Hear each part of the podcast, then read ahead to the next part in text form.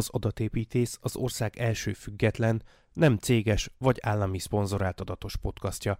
Több mint négy éve rendszeresen szállítja a témákat, rövidebb ismeretterjesztő magyarázatokat a data science világából. A podcast ingyenes, és az is marad, hiszen küldetése van. Elkészítése viszont idő, energia és még némi pénz is, ezért ahhoz, hogy továbbra is hozhassa nektek a tartalmat, esetleg tovább is fejlődjön, szükség van rátok, hallgatókra is. Ha megtehetitek, és úgy érzitek érdemes, támogathatjátok az adást a Patreonon, azaz patreon.com per adatépítész címem. A támogatás mellett extra tartalma, könyvek, segédeszközök is elérhetők a támogatók számára. Tehát még egyszer www.patreon.com per adatépítész természetesen ékezetek nélkül. Köszönöm, hogy figyeltetek! Szervusztok, kedves hallgatók! Ma is egy szokásostól eltérő adás lesz, mostanában gyakoribb több ilyen van, remélem, hogy tetszik nektek és szeretitek. Szóval ismét lesz egy, vagy van egy vendégem, már itt van az adásban Eszter, aki a sztársémától érkezett hozzánk, majd egy picit erről beszél, bár valószínűleg legtöbb hallgatóm már hallotta ezt a nevet, hiszen ez egy magyar vállalat, és a mai napon vele fogok, vagy a mai adásban és napon vele fogok beszélgetni egy kicsit Igazából annyira nem találtuk ki, hogy miről a, azon túl, hogy náluk milyen détás projektek vannak, és hogy dolgoznak, és milyen az ő élete, és azért is gondoltam ezt érdekesnek és izgalmasnak, mert ma nyilván ezt többet fog beszélni, de hogy hát ő egy data science csapatot vezet, ami Magyarországon azért kevés ilyen ember van, aki data science vagy data scientistekből álló, vagy data scientistekből és data engineerekből álló csapatot vezet, úgyhogy mindenképpen izgalmas az a pozíció, amit itt betölt. Többek között erről fogunk beszélgetni vele. Úgyhogy Eszter, köszönöm szépen, hogy itt vagy az adásban, és első körben megkérnélek, hogy egy picit mutatkozz be, és mondd el magadról azt, amit úgy érzel, hogy el akarsz mondani. Rendben, köszönöm szépen én is a meghívást, és uh, én Windhager Pakol Eszter vagyok, alkalmazott matematikusként végeztem az eltén, és a, az egyetem elvégzése után adatbányász elemzőként kezdtem el dolgozni a Clementine Consultingnál, ez egy tanácsadó cég volt, és aztán innen indult a, a még van. karrierem. Még van, még, igen, még, így van. Még a mai, mai, napig is, mai napig is működik. Igen, innen indult a karrierem, ott egyébként 7 évet töltöttem, és aztán ö, más cégeknél is dolgoztam, ilyen most már Data Science tanácsadói szerepkörben, illetve volt egy rövidebb három éves időszak, amikor pedig egy IT security eszközön dolgoztam a Balabitnél. Ott is egyébként data science eszközökkel? Igen, igen, igen. Machine mm-hmm. learning módszerekkel próbáltuk azonosítani Aha. azt, hogyha egy, egy user nem a saját viselkedésének megfelelően működik a rendszerben.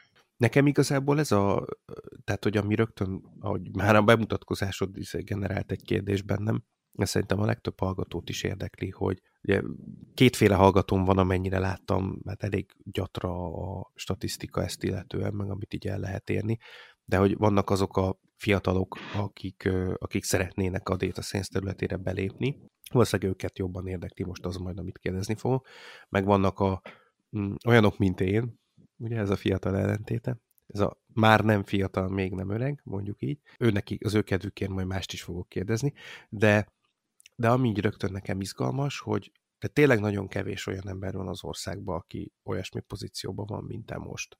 A karrierút az, hogy hogy vezetett ide, hogy kerültél te a, a sztársémához, és hogy kerültél ebbe a data science csapatot vezető pozícióba. Itt gondolok arra is, hogy hogy milyen tudás és ismeret vezetett ide. Például ugye említetted a matematikusi végzettségedet, ami annyiban azt gondolom, hogy érdekes vagy ritka, hogy, tehát, hogy nem programozó vagy, mert sokan azt gondolják, hogy a data scientist az szükségképpen programozó, mint ahogy én sem vagyok egyébként, és tehát, hogy így a végzettségekre is gondolok, meg arra is, hogy hát egy magyar származás, tehát egy magyar ember ezen a piacon, hogy tud egy ilyen, hát sokak által vágyott pozícióba feljutni. Jó, hát gyorsan kezdem azzal, hogy igazából kevesebb programozó végzettségű data scientistet ismerek, mint nem programozót. Tehát nálam a, a többség az én uh-huh. csapatomban közgazdász háttérrel jött ide, de hogy rátérjek a saját ö, karrierutamra, hát ez egy nagyon nem szokványos karrierút, azt hiszem. Én az egyetem elvégzése után elkezdtem a doktori iskolát, amit ugyan nem fejeztem be, de még a doktori iskola vége fele született meg az első gyerekem és utána kezdtem el először munkát keresni, és miután kisgyerekkel voltam, ezért egy részmunkaidős állást kerestem pályakezdőként, és akkor már majdnem 30 évesen. Úgyhogy egészen szerencsésen alakult a helyzet, hogy a Clementine Consultinghoz kerültem adatbányászati elemzőnek, akik, ami egy nagyon pici induló félben levő cég volt akkor, és tulajdonképpen nekik is jól jött az, hogy én csak részmunkaidőben akartam akkor dolgozni. Náluk eltöltöttem 7 évet, és utána elsősorban amiatt ez egy nagyon szuper cég volt, amiatt váltottam munkahelyet, hogy, hogy tovább tudjak fejlődni. Akkoriban kezdett el az R megjelenni ebben a világban, legalábbis itt Magyarországon, úgyhogy megtanultam az R-et használni, és akkor átmentem egy olyan céghez, az iInsight-hoz, akik szintén ilyen uh, data science tanácsadást végeztek, de már külföldi piacra, és az R-et uh, tudtam használni. Aztán innen viszonylag rövid idő után átváltottam a Balabithez, ahol a, már az előbb említett ilyen IT security szoftvert fejlesztettünk, és ott viszont már Pythonban, és azóta gyakorlatilag szinte csak a, a Python-t használom a munkám során. Amikor a Balabitet felvásárolták, akkor mentem tovább a Vodafonehoz, és ez már egy picit ugródeszka volt, ott ugyanis már ilyen lead data scientist pozícióba kerültem, ahol két embert is kaptam, ott már egy nemzetközi csapatban dolgoztam, és a két ember a csapatomban ők is külföldön voltak, az egyik egy olasz srác volt, a másik pedig egy lengyel. Velük dolgoztam együtt, ugyanakkor ez a multi környezet, ez igazából nem jött be nekem. Úgyhogy onnan, amikor a Földi Tamás hívott a, a sztársémához, hogy itt kellene egy data science csapatot alakítani, akkor elég nagy örömmel távoztam a Vodafontól, és jöttem át a sztársémához, és itt kezdtem el építgetni a csapatot. Fú, ö, több kérdésem is van. Egyrészt ö, Tamás a szakmai vonalon ismert meg téged? Hogy hívott? Igen. Ezt azért Tamással... Az... Nem, mondd csak, mondd csak. Tamással konferenciákon, oké. Okay. Tamással ha? konferenciákon találkoztunk, Hát itt a magyar konferenciákon, ilyen BI fórumon, meg volt Big Data uh-huh. Universe nevű konferencia, úgyhogy ezeken találkoztunk, és akkor láttuk egymást előadni, szünetekben beszélgettünk, és aztán így alakult ki ez a kapcsolat. Aha. Na, ezt csak azért kérdeztem, mert ha személyes lett volna, akkor nem is folytattam volna a, a kérdezést, de azért kérdeztem, mert nagyon gyakran kapom hallgatóktól, főleg e-mail formában azt a kérdést, hogy hát de hogy, hogy lehet bejutni helyekre, meg hogy ismernek meg, mert ugye azt mindenki érzi, hogy ha te vagy a állásra jelentkező 428, akkor hát az esélyeid egy, egy a 428-hoz most nyilván nem, de hogy, hogy kicsi, értelemszerűen, mert nagy a merítés, és hogy tök jó, hogy ezt mondtad, mert maga az adatépítész podcast egyébként általában média partnere ezeknek az eseményeknek, magyarul beszoktam mondani, amikor van, és általában a hallgatók kapnak is valami 10-20% kedvezményt ezekre, tehát hogy ez, ez működik, ha ott vagy ezeken az eseményeken, akkor az, az jó dolgokhoz vezet. Akkor ugye a te példád is ezt alátámasztja. Másik, Így van, és érdemes előadni. Ja, igen. Bár azért az mondjuk a junioroknak nem feltétlenül pálya, de aki meg nem junior, nem, nem vagyok hajlandó leöregezni magam, az nem mert a napokban jutott így, így eszembe, hogy én már majdnem 40, mert tehát mikor 35 voltam, még nem éreztem úgy, hogy mindjárt 40 vagyok, mert hát pff, 35 legjobb. Most, hogy 37 vagyok, most úgy érzem, hogy mindjárt 40 vagyok, ami egyébként pont úgy érzem magam, mint 35 évesen, tehát hogy ez ilyen szempontból semmi nem változott, de hogy, hogy így, oh, most, most már elkezdtem érezni, hogy nem, most már nem vagyok fiatal. Na mindegy, szóval, hogy aki meg inkább az én koromban van, azoknak meg az lehet érdekes, hogy hát igen, az előadói vonal. Az abszolút. Egyébként én a, junioroknak másik, is javaslom. Ha tudnak, akkor igen, csak azért az ritkább, hogy junior tud előadni egy ilyen konferencián.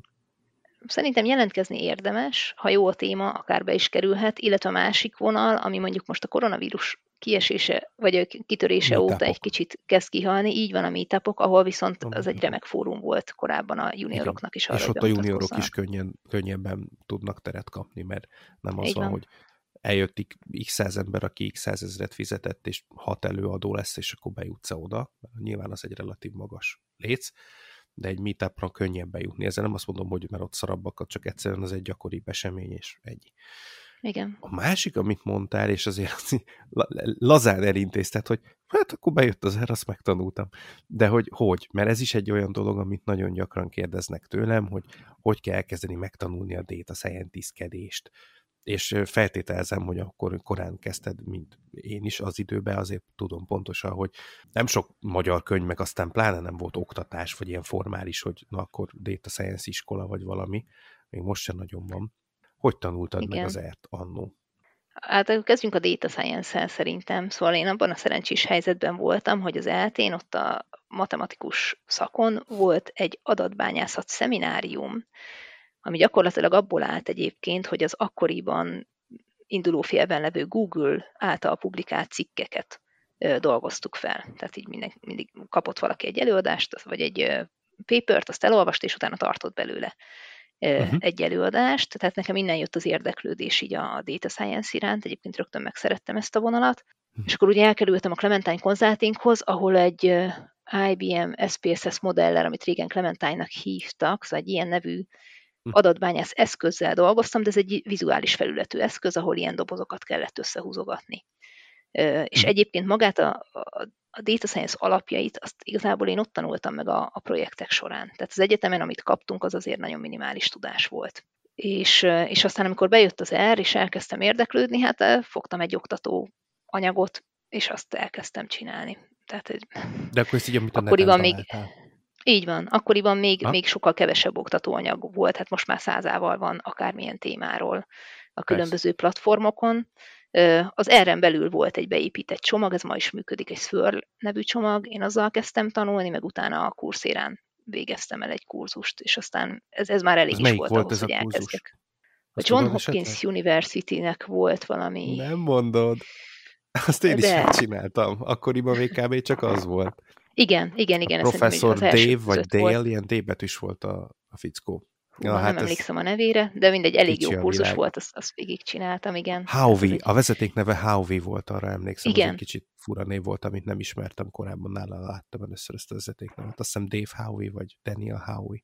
Aha. Ez biztos ugyanaz, mert nem hiszem, hogy sok John Hopkins, de akkor még ilyen, inkább ilyen big data néven futott, nem data science volt talán a fő szó, Lehet. azt hiszem, vagy data mining, nem is tudom. Igen, valahol. Na mindegy, azt én is megcsináltam. Az nekem az volt az első kurzus, amit megcsináltam data science területem. Na hát És aztán ezt, ezt használtam az iInsight-nál, és amikor átmentem a Balabithoz, ott mondták, hogy ott viszont Python van, mondom, semmi problémát megtanulom, és a Codecademy-n volt egy Python képzés, azt végignyomkodtam egy, nem tudom, két-három nap alatt, meg még az udemy valami hm. pandaszos kurzust elvégeztem, és körülbelül egy héttel a kezdés után már tudtam Pythonban dolgozni. Tehát ezek nem, nem olyan nagy ügy, ha, ha valakinek a fejében megvan a módszertan, akkor nem olyan nagy ügy egy szintat, szintaktikát megtanulni hozzá.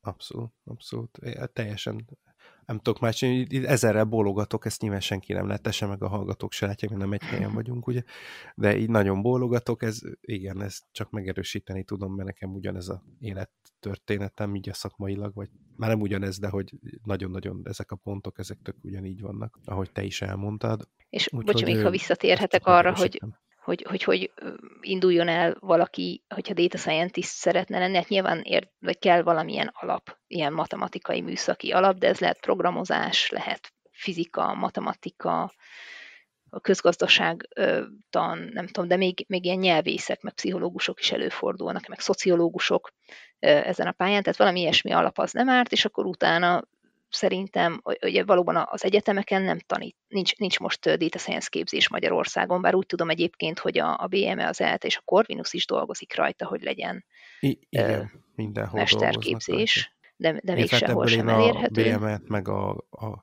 Corvinusról tehát, hogy tudok, mert hogy ott, ott van ismeretség, meg akikkel dolgozok, nem, nem ezen dolgot, tehát nem csak, hogy egyébként kutatási munkákban is tudom, hogy, hogy van ilyen kezdeményezés, de ha jól tudom, egyik helyen sem az, hogy ez egy data science master legyen, hanem hogy bizonyos masterekbe legyen ilyen óra. Hát azt szerintem az már most is van. Tehát ilyen, ilyen jellegű órák azért mind a három egyetemen vannak, de én úgy tudom, hogy, rendes mesterképzés is lesz majd egy-két Igen? Na, az tök jó. Na, szuper, de addig is... leszek majd nagyon. Igen, és addig is meg tényleg százával elérhetőek az online kurzusok, hát meg kell keresni a jókat közöttük. néhányat megnézni. ma már amikor... nehéz. A mi, mi időnkben egyébként ez könnyebb volt, mert volt kettő, tehát hogy legfeljebb megcsinálni mindegyiket. De hogy ma ez egyébként nem könnyű, mert van tényleg 1800 kurzus, és akkor abszolút kedvencem most nem pár het, nem pár hete, út az időt, év elején volt, hogy most felreppent valami új magyar kurzus, ami nem kevesebbet ígért, mint hogy két nap alatt data scientist leszel. Azért azt mondjuk kicsit erősnek éreztem, de igen, de igen most már ígéretek. lehet válogatni. Igen, tehát hogy igazából még nincsen konkrét fogalma annak, hogy mi a data scientist és mit tud, de azért két nap alatt oda küldünk, az így azért erős. Hát bármi is a definíciója, szerintem két nap alatt nem lehet oda jutni. Hát igazából bármi, ami értékes oda általában nem lehet két nap alatt eljutni. Tehát, hogy kevés olyan értelmes szakma van, amit megtanulsz két nap alatt. Fú, szerintem ez már most nagyon hasznos volt a, a, a hallgatóim egy jelentős részének, és akkor most, ha ez nagyjából le is fette azt, hogy hogy jutottál oda, ahol most vagy. És akkor most erről kérdeznélek, így haladjunk időrendben, hogy ez a jelent, tehát, hogy milyen most egy ilyen data science csapatot vezetni. Most ez alatt nem azt értem, hogy ez a hát az emberekkel kihívás foglalkozni, mert így igen tudjuk, hanem hogy hogy néz ki egy data science csapat, tehát hogy milyen skillek és képességek vannak benne, és hát egy-két olyan projektet is megemlíthetnél, ami érdekes, hogy ez mit értek, hogy érdekes, azt értem alatta, hogy vagy azért érdekes, mert olyan típusú problémát old meg, ami mondjuk egy világ probléma, vagy valami ehhez hasonló, mert tudom, hogy vannak ilyen ö, ö, projektjeitek is, tehát mondjuk ilyen, ilyen nem tudom, ugye beszéltünk nyilván az adás előtt pár szóban, az, hogy miről van szó, tehát nyilván erről volt szó, tehát most nem akarom itt előadni, hogy jaj, hát így pont eszembe jutott, hogy van egy ilyen projektetek, de tudom, hogy vannak ilyen nemzetközi vonatkozású pro- projektjeitek, amit például a, akár az ensz együtt csináltok. Tehát vagy ezért érdekes, vagy azért érdekes, mert abszolút piac alapú és for profit, de mondjuk valami csúcs csináljátok, vagy, vagy, vagy izgalmas ügyfélnek csináljátok. Uh-huh. Ez egy hosszú kérdés. Oké. Okay. Igen. Tehát most tizen vagyunk a Data Science csapatba, és, és én saját magamat is bele szoktam számolni a, a csapatba. És ahogy említettem, viszonylag sok sokan vannak közgazdász háttérrel. Csak annyi, annyit de van... közben, bocsánat, hogy, hogy magyar viszonylatban ez egy nagy csapat. Tehát 10, 10 fős data science csapat, az a magyar vonatkozásban, csak azoknak hallgatóknak mondom, akik még nem dolgoztak ebbe a körbe, hogy az, az nagynak számít kifejezetten. Igen, és, és mondjuk nálam a data science definícióim, hogy elég sok data science definíció létezik a világon. Tehát az én szememben egy feladat akkor data science feladat, hogyha machine learning van benne. Ezt azért fontos elmondani, ez mert sokan... szigorú értelmezés. Igen, igen, tehát ez a tíz ember, ők mind machine learninges feladatokkal foglalkoznak, és minden más, ami adat, nem tudom, a felhőszolgáltatások Na erre majd vissza fogok kérdezni, meg... kicsit beszélni. Jó. Oké, okay. tehát minden más az mondjuk data engineering, hogyha nincs benne data science, csak adattöltés, adatelőkészítés, illetve vizualizáció még a, a Starsimának a fő, harmadik fő tevékenységi köre. Tehát mhm. hozzánk csak azok a projektek esnek be, ahol machine learningről van szó. És akkor, ahogy említettem, közgazdászok vannak, vannak programozók, meg, meg ugye én vagyok, mint matematikus. Ja, és van, igen, meg mérnök. Mérnök is van a csapatban. Hát ami nálunk alap skillset, tehát amit mindenkinek tudnia kell, és ezt már a felvételiken uh, ellenőrizzük, egy, egy nagyon erős Python tudásnak kell lenni, illetve a machine learning alapokkal mindenkinek uh, tisztába kell lenni. Azt azért tudni kell, hogy azért a projektek túlnyomó többsége klasszikus uh, machine learning algoritmusokat használ, tehát ilyen regressziók, döntési fák, uh, hasonlók, deep learninges projektünk az, az viszonylag kevesebb van, de ilyesmivel is szoktunk foglalkozni, leginkább önfejlesztés céljából, de majd erről később mesélnék. Kétféle működési módunk van egyébként. Vannak olyan projektek, amik fix, fixáras projektek, tehát egy ügyfélnek van egy konkrét problémája, azt mi először megismerjük, megértjük, adunk rá neki egy, egy, egy konkrét becslést, és hogyha erre így leszerződünk, akkor egy adott idő alatt adott pénzért a teljes problémát megoldjuk úgy, ahogy megegyeztünk. Ez az egyik fajta működési modell. A másik pedig, amikor gyakorlatilag bérelnek tőlünk egy data scientist az ügyfélnek a csapatába, és akkor ott egy hosszabb távú együttműködés uh-huh. történik ezzel a céggel. Az egyik dolog, amire nagyon ö, büszke vagyok, és amit nagyon szeretek csinálni, hogy viszonylag sok ö, ilyen egészségügyi vonatkozású projektünk van, és akkor ebből mondok néhány példát. Egyrészt az egyetlen, ami publikus ebből, azt a Richter Gedeon gyógyszergyárnak csináltuk. Itt egy neurológiai gyógyszer kutatási projektben vettünk részt, és hát ez azt, azt az alapinformációt kell tudni, hogy bizonyos neurológiai megbetegedéseknél a sejtekben levő mitokondrium hálózatnak az alakja megváltozik. És mi ezzel a wow. mitokondrium hálózattal foglalkoztunk, ilyen háromdimenziós mikroszkópos képeken kellett a mitokondrium hálózat alakját elemezni, és az alapján, hogy a, milyen a hálózat alakja, felismerni, hogy egy sejt egészséges-e vagy beteg. És akkor a módszertan, amit leszállítottunk nekik, az, azzal tulajdonképpen nagyon gyorsan el, tudták, el tudják bírálni, hogy egy adott kezelés az hatásos-e vagy sem. Mert a kezelés után vesznek egy, illetve készítenek egy mikroszkópos képet a, a sejtről, átengedik a mhm. rendszeren, és a végén kijön, hogy egészséges vagy sem. Úgyhogy volt egy ilyen projektünk, aztán vannak olyanok, ahol az ügyfelet nem nevezhetem meg, de azt hiszem a témát azt azért elmondhatom. Van egy allergia előrejelző applikáció, ez egy mobiltelefonos applikáció, ahova az allergiások naponta bejelentkeznek, és betrekkelik, hogy hogyan érzik magukat, mennyire erős tüneteik vannak. És ez az applikáció, ez a felhasználók lokációjához tartozó időjárás és pollen adatokat összegyűjti, és ezekkel együtt ilyen machine learning modellekkel megpróbáljuk megállapítani, hogy az illető mire lehet allergiás, milyen pollenekre, illetve kap egy előrejelzést arra vonatkozóan, hogy a következő három-négy napban várhatóan hogyan fogja magát érezni. Ez nagyon Aztán van egy másik, igen, jó, jó projektjeink vannak, ezekre büszkék vagyok. Van egy másik projekt, ahol pedig ilyen krémeknek, gyógyászati krémeknek, mint mondjuk akár egy naptej, vagy valami más ilyen bőrgyógyászati krém, ezeknek a stabilitását kell előrejeleznünk. Ugye ezek ilyen kísérleti fázisban levő krémek, elkészítenek egy formulát, meg, meg van adva, hogy, hogy milyen összetevők fognak belekerülni a krémbe, és milyen arányban, és ebből kell tudnunk megmondani azt, hogy a, ennek a összekevert krémnek milyen lesz a kémiai, a fizikai és a biológiai stabilitása. Tehát erre is építünk machine learning modelleket, illetve most a legújabb projekt, amiről még egyelőre csak beszélgetünk, itt pedig okos sebtapaszoknak az adatait kell elemezni. Ezek az okos tapaszok, ezek olyan tapaszok, amik monitorozzák a hőmérsékletet, a pH-t, meg még néhány egyéb adatot ott a sebről, amin, amin rajta vannak, és itt meg az lesz majd a cél, hogy a lehető legkorábban észrevegyük, hogyha a seb kezd elfertőződni ezen adatok alapján, amik jönnek a sebtapaszból. Wow. Úgyhogy ezek, És a amik ilyen... milyen szenzor van? Hát ezek a, a hőmérséklet, pH, meg, meg még egy-kettő ilyen elektromos Ja, hogy, ja, hogy aha, tehát, hogy ilyen villamos típusú. Igen, igen, igen. Ja, jó, jó, jó. Tehát akkor nincs, úgy, jó, igen, hülyén kérdeztem, tehát nincs olyan, ami a sebbe belemegy. Igazából ezt akartam kérdezni. Nem, nem, a sebben van rajta. Aha. Aha, értem. Ez egy tapasz, csak, csak mindent is gyűjt vagy adatot is gyűjt közben. Aha, aha, aha. Tehát akkor non-invazív teljesen. Így van. Hú, tök jó. Nagyon érdekes ez, ez állat. Arra akartam visszakérdezni, bár most lehet, hogy kicsit megint elviszem a témát, de nem olyan visszatérünk, hogy mondtad, hogy csak az a data science, ami, ami machine learning, hogy mi, mi van mondjuk egy NLP-vel, ami nem feltétlen machine learning, csak... Hát azt oda sorolom. Tehát ja, a, okay. azért az, az NLP, az machine learninghez tartozik nálunk.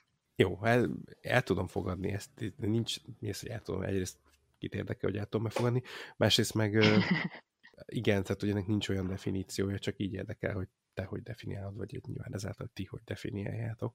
Amire gondoltam még, hogy, hogy mesélhetnél róla, hogy mondtad, hogy fogsz arról beszélni, hogy ilyen belső képzések a deep learning kapcsán uh-huh. ott mondtad, hogy és akkor ott mondtad, hogy még arról mondanál. Azt, azt én meg meghallgatnám, mert jó, érdekes elhozott. Jó, tehát amikor van szabad kapacitásunk, hogy nincs mindenki száz százalékban lefoglalva, akkor mi szoktunk data science versenyeken indulni a csapattal. És akkor kifejezetten olyan jellegű versenyeket nézünk, amikkel tudjuk saját magunkat fejleszteni. Tehát, ahogy említettem, azért többnyire klasszikus machine learning módszertanokat vagy algoritmusokat használunk, és ezért választottunk olyan versenyeket, amik, amik ilyen deep learning-es, computer vision témába tartoznak. 2020-ból van egyébként két egész jó eredményünk is. a Driven Data-nál volt egy Open Cities AI Challenge, ahol épületeket kellett műhold képeken azonosítani, és akkor ezen a versenyen játszottunk tulajdonképpen a csapattal egy pár hónapot, itt 21-ek lettünk, aztán később a Kegülön volt egy iWhitecam 2020-as verseny, ahol meg ilyen vadonban kihelyezett kamerák előtt áthaladó uh-huh. vadállatokat kellett fölismerni, itt 200 különböző állatfajról van szó, és hát miután ilyen vadonban levő kamerákról van szó, ezért a kép képek minősége az mondjuk nem, nem mindig volt tökéletes, tehát néha az állatnak csak a füle vagy a farka lógott bele a képbe, vagy sötét volt, esett az eső, stb. Tehát elég rossz minőségi képekről volt ö, szó. Ezen a versenyen, ez is egy rendes nemzetközi verseny volt, itt pedig tizedik helyezést értünk el. Úgyhogy ezekre is Na, azért az nem semmi, vagyunk. meg tizediknek lenni. Az gratulálok. Úgyhogy köszönöm. Tehát ilyen versenyeken is szoktunk indulni, illetve hát a cégen belül egyébként mi népszerűsítjük a data science-t. Van egy, egy általunk szervezett Data Science Community, aminek a keretein belül két hetente meghirdetünk egy-egy előadást, és akkor itt nagyon változatos témák fordulnak elő. Volt már például kerekasztal beszélgetés az, a, a, az AI vagy machine learningnek az etikai kérdéseiről, de hogyha elmegyünk mondjuk egy konferenciára, akkor annak az érdekesebb előadásairól is beszoktunk számolni ezen a community vagy ha lezárunk egy projektet, arról is beszámolunk, és ezek a, az események, ezek mindenki számára elérhetőek a sztársémán belül. Tehát azt a cégen belül meghirdetjük, és bárki, akit érdekel, az, az csatlakozhat és meghallgathatja. Az tök jó, hogy ilyen figyeltek erre a belső fejlesztésre. Mert ezt mindenhol mondják, hogy figyelünk a belső fejlesztésre, csak ez sok esetben azt jelenti, hogy két projekt között van fél napod, akkor elolvashatsz egy cikket, és akkor annyira nem, de azért ez így, amit elmondtál, ez, ez azért elég komoly. Meg szerintem legjobban ez, tehát hogy szerintem ez hasznosabb, most tudom, hogy az előbb, amit mondtam, ahhoz képest picit ellen beszélek, de igazából nem. Tehát, hogy ez sokkal hasznosabb, mint elmenni egy darab konferenciára, vagy akár kettőre egy évben, tehát, hogy tök jók a konferenciák, arra, amiket mondtunk, hogy benne legyél a, a data science világba, mondjuk így, vagy a hazai szénába, vagy tök mindegy, hogy fogalmazunk, de tanulni meg az ilyen versenyekből, meg ilyenekből lehet a legjobban. Én szerintem. Hát, nekem ez a egy, egy, egy picit ellent mondanék neked. Mondj, Én ugyanis jó, konferenci... konferenciákat azért is nagyon szeretem, mert ott, ott lehet inspirálódni. Tehát, hogy ugye a kollégáimmal minden nap együtt vagyok, hát nyilván ha valaki talál valami újdonságot, azt megosztjuk egymással, de hogy azért mégiscsak egy ilyen kis zárt csapat, zárt kör vagyunk. És ha elmegyek egy konferenciára, különösen ha mondjuk valami külföldi nagy nemzetközi konferenciára megyek, biztos, hogy lesz benne két-három olyan előadás, ami, ami valami egészen új dolgot hoz be, amire, amivel én még korábban nem találkoztam, és ami, ami után aztán kedvet kapok, hogy utána nézzek az adott témának. Úgyhogy a networkingen túl tényleg ilyen hatása is van ezeknek. Jó, ebben mondjuk teljesen igazad van. Én emlékszem, mikor az első crunch volt itthon, első crunch konferencia, akkor a Spotify-nak a, hát akkor most nem tudom már hova nem követtem, de az akkori ö, vezető data scientistje jött el előadni az ajánló motorokról, és amit ő ott elmondott, a, abból én két projekten keresztül éltem. Tehát tök uh-huh. jó ötleteket. Már nem az, hogy effektív azt, hanem amit ő elmondott, a, abból is, meg ami az alapján nekem eszembe jutott, az úgy, az úgy két, több mint két projektre elég volt.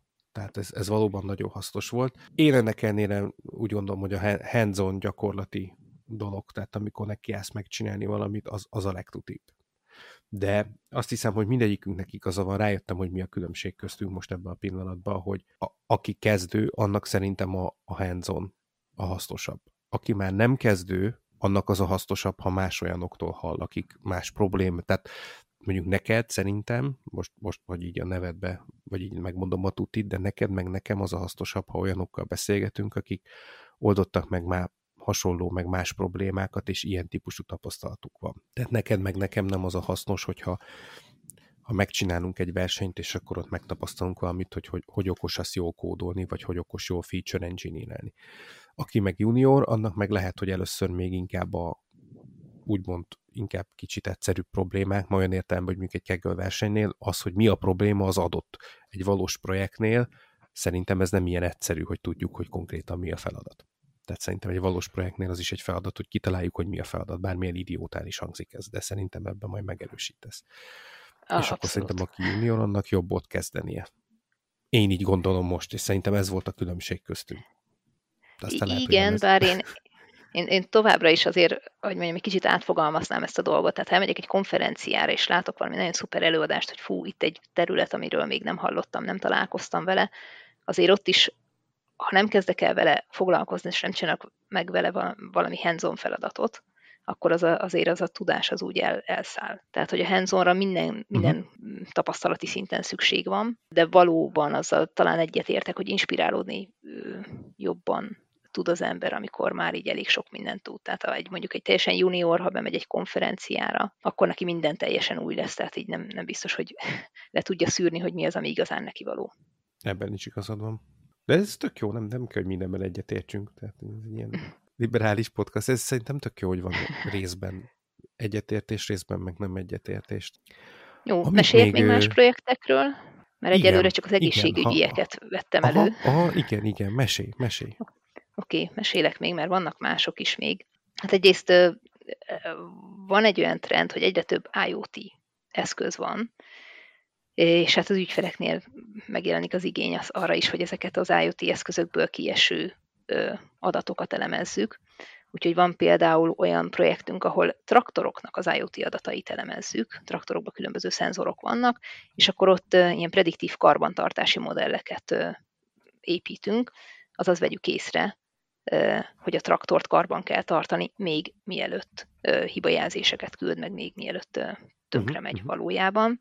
Ez egyik dolog, a másik pedig gyártósorokon kezdenek egyre inkább megjelenni egyébként az itthon is, meg külföldön is, hogy ilyen szenzorokat raknak a gyártósorokra, és akkor ezzel kapcsolatban is több különböző projektünk van. Van olyan projekt, ahol magát a gyártási folyamatot szeretnék optimalizálni, azáltal, hogy különböző adatokat összegyűjtenek a gyártósorról, és, és minél jobb minőségű végtermék előállítása a cél a machine learning elemzések segítségével illetve itt is bejön a prediktív karbantartás is, tehát van, ahol meg az a cél, hogy, hogy vegyük észre, hogyha egy gép, gépet karban kell tartani, még mielőtt selejteket kezdene gyártani, vagy ne egy Isten leállna teljesen a gyártási folyamat a meghibásodott gép miatt.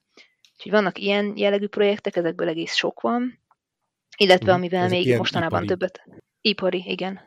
Igen, és amiből még viszonylag sok van mostanában, az meg ilyen lokációs adatokkal kapcsolatos. Tehát van, van olyan ügyfél, ahol bizonyos helyszíneknek a forgalmát mérjük, aztán vannak olyan elemzések, ahol két pont közötti forgalmat mérünk, tehát hogy, hogy hányan mennek egyik helyről a másikra, illetve ami talán a leg, legérdekesebb, vagy számomra nagyon meglepő volt, hogy ilyen elemzésre is szükség lehet, villanyoszlopoknak a helyszíneit kellett elemezni, abból a szempontból, hogy mennyire van ilyen forgalmi veszélynek kitéve. Tehát, hogy mekkora Aha úgymond a valószínűsége annak, hogy egy autó kidönti az adott villanyoszlopot. Tehát, hogy ilyen típusú elemzést is végeztünk a közelmúltban. Ez tényleg érdekes. Tehát akkor ez azért, nekem ez azért tetszik, hogy ilyen szertágazókat mondasz, mert sokszor az is megkapom kérdésként, hogy hát milyen területeken lehet ilyen projekteket csinálni, és mindig azt hiszik, hogy ilyen lerázós válasz, mikor azt mondom, hogy kb. az összesen, de hogy nem. Tehát, hogy tényleg az élet összes területén lehet data science feladatot, problémát, kihívást, tök mindegy, hogy mondjuk találni és csinálni ilyen projekteket, úgyhogy ezt csak megerősített, hogy tényleg ilyennyire szerteágazó. Van, tudsz még olyan projekt példát mondani, ami ilyen megint tök más iparág? Vagy most így ezek voltak, amik... Hát akartam. most így ezek jutnak eszembe, amik így igazán érdekesek. Tudok mondani olyat, ami más iparág, de szerintem az unalmas. Ja, de ne, nem, volt, nem volt kevés, nem volt kevés, nem azért mondom. Aha. Mert ne, azért mondok, mondok még egyet, de az ennyire nem meglepő, vagy nem izgalmas. De, de végülis szakmailag az, csak ha, ha a szakmai részét nem nézzük, hogy milyen elemzést rakunk mögé, talán, talán annyira nem. Arról van szó, hogy ilyen nagyvállalatoknál rengeteg report, meg dashboard készül, és ugye ezek előállnak uh-huh. hétről hétre, hónapról hónapra, és ezek azért rettentő nagy változás nincs bennük egyik hétről a másik hétre, vagy egyik hónapról a másik Igen. hónapra, és hát ugye a menedzsment azért általában arra kíváncsi, hogy mi az, ami, ami változás történt. És ahhoz, hogy ezt megtaláljuk, hogy mi az, ami a korábbiakhoz képest most változott, vagy valahol van egy kiugró érték, hát az általában ilyen elemzők nézegetik ezeket órák, napok hosszat, és akkor megkeresik bennük az érdekességeket. Na mi ezt próbáljuk automatizálni, anomália detekciós eszközökkel, tehát megpróbáljuk megkeresni, ahol valami trendváltozás van, vagy kiugró érték előfordul, ezeket összegyűjteni, és utána NLG, azaz Natural Language Generation módszerekkel egy ilyen angol nyelvű összefoglalót készíteni belőle.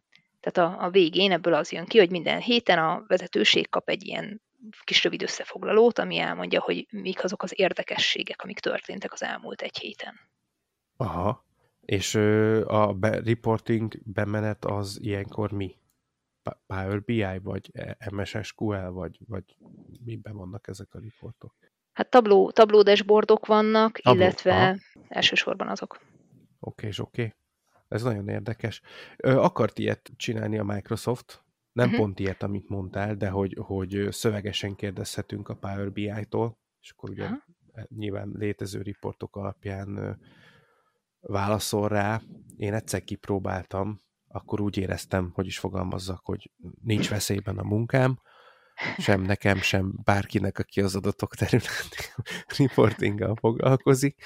Nyilván ez azóta sokat fejlődhetett egyébként, meg valószínűleg fejlődött is. De erre a módszertanra... Mondd csak. Ezt akartam csak mondani, erre a módszertanra viszonylag nagy igény van, tehát nekünk is nem is egy, hanem több-több ügyfélnél is használjuk ezt a módszert az biztos, hogy ez nagyon fontos. Tehát az, az egyértelmű. A Microsoft akkor ezt addig csinálta meg, hogy tehát mondjuk volt egy, egy kétdimenziós, tehát XY tengelyes bárcsártot, hogy más nem mondjak, és akkor azt nyilván tudta a rendszer, mert hát nyilván látta, hogy ebből a négy adatból áll mondjuk, vagy kettőből, tehát egy X meg Y, tényleg ennyiből áll, és akkor ha ben volt az a szó, amit kérdeztél, ami a, a neve volt a, az adatoszlopnak, tehát mondjuk sales, tehát most más nem mhm. mondjak, uh-huh. vagy, vagy vagy product, tehát valami terméknév, vagy bármi, akkor így azt rakta eléd utána, tehát, hogy így kicsit többet tudott, mint a regexp, de nem vagyok benne biztos, hogy többet tudott, vagy csak jól megírt regexp volt. tehát, hogy így nagyjából ez volt ugye a funkció, az így nem egészen az, amit akkor ti csináltok, de hogy ők ezt így próbálták akkor megoldani. De ez, ez biztos, hogy egy abszolút igény, bár nem mindig felmerül, amikor azt látom, hogy a havonta rendszeresen előálló riportok száma 100 és 250 között van valahol, hogy, hogy ez biztos, hogy erre szükség van-e. Meggyőződésem, hogy valószínűleg a háromnegyedére nincs, de az egy másik probléma. És az viszont egy egyértelmű igény, hogy mindenki azt szeretné, hogy reggel bekapcsolja a gépét, vagy ránéz a telefonjára, és az a négy dolog legyen ott, ami fontos. hogy melyik négy dolog fontos, hát azt meg valaki találja ki. És akkor ilyen esetben ez ugye a fancy nevén AI, de hogy nyilván ez egy valamilyen machine learning részben NLP modell, gondolom. Hát igen, Augmented Analytics néven nem tudom. szoktunk rá hivatkozni. Aha, aha. Na jó, de az ugye a, ez a név inkább arra vonatkozik, hogy mi az eredménye. Így van, Tehát, igen. hogy ez igen, egy ilyen, ilyen megtám, de hogy most a mögöttes technikára mondtam, hogy gondolom valamilyen machine learning, amiben lehet, hogy vannak ja. NLP elemek is. Igen, igen, hát anomália detekció van benne, meg, meg ugye az NLG, ami legyártja a szöveges összefoglalót. Igen, igen, igen, hát igen, igen. Az ezeket mindig ilyen egyszerű elmondani, hogy jó, hát egy anomália detection, de ahhoz, hogy ez jól működjön, ahhoz azért egy kicsit kell rajta dolgozni. Igen, ilyen konferenciákon néha látok ilyet, hogy így beszélnek róla emberek, hogy hát akkor ide raktunk egy ilyen neurális hálót, és akkor azt kiszámolt, és jó, jó, várjál, azért ez, ezen most így ne lépjünk át ennyivel. Sokszor látok ilyen paperöket is, ott mindig felvillan bennem a, a reprodukció, reprodukálhatósági probléma lámpám, ilyen, mint a Apollo 13-ban a Master Alarm, az így rögtön, mikor így, így ezt látom a white paperökbe, hogy igen, első lépés adatok összegyűjtése, hát azt nem adjuk közre, mert az nagy munka, meg izé, meg jog, meg izé, az már egy kicsit gyanús, és akkor a második lépés, a, hogy akkor akkor erre mély neurális hálót illesztettünk, és így pont, és ennyit ír róla. Na, olyankor a master alarm az így nálam mindig feljön, hogy aha, oké. Okay. Hát igen, így, általában transfer learning 174 lépés. igen. Hát, hogyha transfer learning dolgoztak, akkor beírhatják, hogy melyik hálóból indultak ki, és akkor már egyszerűbb lenne, de... Igen, igen, de az szerintem biztos én vagyok a gonosz, lehet, nem tudom, de hogy amikor nem írnak le semmit, annak oka van. És általában nem a hely hiány. Tehát, hogy még senki nem mondta, hogy figyelj, rendesen megírnánk ezt a cikket, az 15 oldal lenne, ez tök hosszú. Hagyjuk ki azt, hogy hogy csináltuk, és akkor csak 7 oldal. Tehát, hogy eh, Ez mindig gyanús. Aztán lehet, hogy csak én vagyok a gonosz. De ez hát biztos van ilyen is.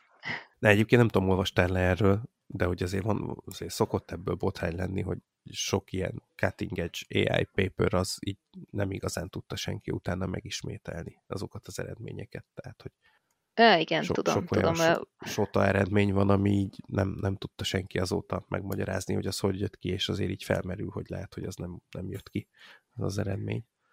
Igen, volt, volt hasonló nem is kifejezetten machine learning vagy ai kapcsolatban, hanem úgy általában ilyen tudományos publikációkkal kapcsolatban, hogy rengeteg olyan van köztük, ami nem, nem, meg is nem reprodukálható. Igazából. Igen. Úgyhogy... Hát minket ez a veszély nem fenyeget, mert úgy értve, hogy aki piacon dolgozik, mert nekünk muszáj működő szoftvert átadni. Így van. Mi nem, nem tudjuk azzal megúszni, hogy tuti lett, higgyétek el. Előbb-utóbb valaki okay, monitorozni okay. fogja, és akkor kiderül. I- igen, igen, igen, igen. Hát ugye a legjobb modell, amit sosem implementáltak, az, az, az mindig hibátlan. Ugye? Az tökéletes, így van. I- igen, az tökéletes. És onnét, abban a pillanatban, ez egyébként egy filmben hallottam ezt, nem is tudom melyik volt filmsorozatban, de nagyon megtetszett, hogy amikor kitaláltak valamit, a két szereplő, hogy majd akkor, hogy egy ilyen startupot, ilyen tech startupot, és mondták, hogy ebben a pillanatban tökéletes. Holnap neki megcsinálni, és ott, ott el fogjuk csinálni. Tehát, hogy addig volt tökéletes, és amint elkezdjük csinálni. De ez igaz, mert, mert bár főleg a mi területünkön nem, tehát hogy tök gyorsan fejlődik. Akármit csinálsz, mire három hónap múlva a projekt végére érsz, már van egy tech tab, tehát addigra már nem a legfejlettebb eszközzel csináltad. Igen. Tehát, hogy ez mondjuk benne van. Ez, bár ez, ez egyébként szerintem inkább a data, Szerintem ez inkább a data engineereket érinti. Tehát azért a data ez science... Igaz. Hát nyilván matekból nem találtak ki olyan sok újat. Igen, meg, meg ilyen machine learning algoritmusok se fejlődnek annyira gyorsan, hogy így minden hónapban kijöjjön egy új. Azért persze mondjuk évente egy-kettő kijön, azt nem árt megnézni. Jön, de igen, de most az, hogy egy igen, de most, hogy egy, egy, egy lendületes regularizátor, tehát mondjuk egy edemhez valaki még hozzáír három kiegészítő részt, és akkor bizonyos részproblémákat bizonyos területen jobban lekezel, ez technikailag egy új dolog, de én sem érzem úgy, hogy most akkor itt egy machine learning felfedezés történt. Tehát persze minden nap jön ki egy új regularizátor, vagy egy, nem tudom, a újfajta steckelése a transformer hálónak, vagy mit tudom én, persze, de hogy azért ez olyan értelemben nem új, hogy, hogy, a, hogy akkor most egy új matek lett kitalálva. Igen, igen, igen, tehát a világot azért nem változtatják meg, vagy a, nem tudom, életfelfogásunkat alapvetően. Ezzel szemben mondjuk a data engineereknél ott azért tényleg jönnek ki oh, igen. havonta olyan új eszközök, amiket aztán győzzenek követni. Igen, Úgyhogy én igen. ezért örülök, hogy nem data engineeringgel foglalkozom. Egyébként nálatok, ha már az engineeringről beszélünk egy nagyon picit, mert egy korábbi adásban másik cég, teljesen mindegy, nem ez a lényeg, de volt egy ilyen dibétünk arról, vagy egy ilyen vitánk arról, hogy felhő, nem felhő, mikor felhő, nálatok erről, mondjuk annyira nem engineering, mert kb. ezen a szinten akarok bemenni, de nálatok mi erről a policy, hogy ti lokálba, felhőbe, már nyilván egy ekkora cég, mint nálam mindegyik van, nem ez a kérdés, hanem hogy, hogy mit preferáltok, vagy mi a trend, amit láttok Hát viszonylag egyszerű helyzetben vagyunk, mint tanácsadó cég. Az ügyfél megmondja, hogy ő mit szeretne, és azt csináljuk. Tehát ha az ügyfélnek felhő kell, akkor felhőben, ha az ügyfélnek on-prem kell, akkor on-prembe. Bárhogy meg tudjuk csinálni igazából. Tehát, hogy De ha kérdez, én... akkor mit mondotok? Hát ha kérdez, akkor a data engineereket kérdezi, és ők mondanak. Egyébként általában felhőt szoktunk javasolni. Felhő. Aha, aha. Legtöbb helyen ez a válasz, tehát most ez nincs ezzel gond. Én reklámozni nem akarok, nem mondom meg egyedül. melyiket. ja, hát sokat de. nem lehet választani. Mi, mindegyikkel dolgozunk, de van egy preferált, de szerintem most nem emlegetem. Ha rajtam múlik, én tök jól el vagyok a saját gépemen is. Én, én, tehát én abszolút alokált, most nem feltétlenül, hogy itt konkrétan a lábam mellett a dobozba, de hogy a mondjuk ügyfélnél lokált, én azt preferálom 100 milliókból, de tudom, hogy most nem ez a piaci trend, és igen. Mindenki el tudja mondani 120 féleképp, hogy miért nincs igazam. Jó. Mondjuk, Nekem amit hozzá tudok, hogy jól működik. Amit ehhez hozzá tudok tenni, hogy amikor a versenyeken játszunk, ugye akkor, akkor viszont mi, mi határozzuk meg, a saját magunknak csináljuk. De olyankor mi is mhm. felhőbe szoktunk menni, már csak azért is, hogy egy erősebb GPU-s gépet össze tudjunk rakni, és akkor ott, ott tudjuk ezeket a computer vision modelleket futtatni. De ha, Persze, ha klasszikus machine learningről van szó, akkor nem kell GPU, akkor, akkor el vagyunk egy akármilyen laptopon hát, is, akár. Nekem van. Mondjuk az adatmennyiségétől ma már, ma már nem beszerezhetetlen tehát most nem milliós tétel, bár mondjuk most újra, de hogy nem olyan vészes tétel szerintem egy, egy VGA kártya. Uh-huh. Hát ez is igaz. Tehát most azt mondani egy cégnek, hogy vegyetek 300 ezerért egy GPU-t, azért az nem a világ vége. Most nyilván magánembernek az egy látható összeg, de egy, egy ilyen vállalatnak, ahol gyártósorok vannak, ott a leg, jó nem a leg, de mondjuk egy viszonylag bika machine learning gép is jó eséllyel az egyik legolcsóbb alkatrész lesz a rendszerben, tehát hogy... Uh-huh. Hát ez igaz. Tehát ahol van egy 30 milliós robotkarot, most azt mondani, hogy vegyetek egy, egy tényleg nagyon jó gépet 800 ezerért, de az tényleg nagyon-nagyon jó, az, az így nem egy nagy dolog. Persze magánemberként nyilván nagy dolog. Igen, igen, igen. De hát, persze csak tudom, mindenhol karban kell tartani, meg egyéb. Trend. Egyébként emiatt, igen. tehát nem az ára miatt, lényegesen olcsóbb az on-premise megoldás szerintem, középtávon is. Aha. Ha, ha csak a vasat nézed. De ugye nem azt kell nézni, hanem azt kell nézni, hogy azt valaki üzemelteti, Így van. ha az meghal, akkor azt valaki elkezdi újra, tehát hogy, hogy e, ez az, ami ebbe, ami jó a felhőbe, nem az, hogy most uh-huh. a, az a gép, amit ott kapsz, az három hónap alatt megtérül le, ha magadnak építed meg. Csak a kérdés az üzemeltetés, meg a összes ezzel kapcsolatos cumó. Amit, hogyha értesz hozzá, akkor persze csináld magadnak, és szuperul megtérül, de ahhoz kell egy jelzkészletet a cégbe tartani és az általában nem is egy emberben van. Tehát, hogy ez, mindig, ez a kis cégeknek szokott az átka lenni, hogy van az informatikus, és akkor azt várják, hogy ő minden informatikai problémát majd megold, az e-mailtől kezdve a weboldalon át a ERP-n keresztül a machine learningig, de hogy ez nem így megy. Tehát ez egy, ez egy komplett IT osztály, és ezt nem lehet egy embertől elvárni. Szóval van persze értelme a felhőnek, de én, én, én szeretem, amikor ott van mellettem, és tudom, hogy melyik driver-t raktam fel a, a kudára. Kudából, na, csak kimondom. Jól van. Hát... Szerintem egy halom érdekes dolgot mondtál. Engem nagyon érdekelt, úgyhogy feltételezem, hogy a hallgatókat is. Úgy érzem, hogy most egy ilyen természetes végéhez jutottunk a beszélgetésnek, de előtte azért mindenképpen megkérdezném, hogy van-e bármi, amit még így utolsó szójogá, de hogy így szeretnél, szeretném mondani a hallgatóknak, akár a junioroknak, akár a szenioroknak, akár a cégről, bár, bármi, amit úgy gondolod, hogy még így zárásképp benned maradt és elmondanál. Ha nincs, az is oké. Okay. Nem, nem készültem ilyennel, de azért egy valamit csak mondanék, hogy a Stars sémánál viszonylag nagy növekedésre készülünk, ezért sok embert próbálunk toborozni, és mivel inkább data engineereket egyébként, mint data scientisteket, szóval nem biztos, hogy ennek a hallgatóságnak, akik idáig eljutottak, még ez releváns, de hogy van egy... Szerintem simán.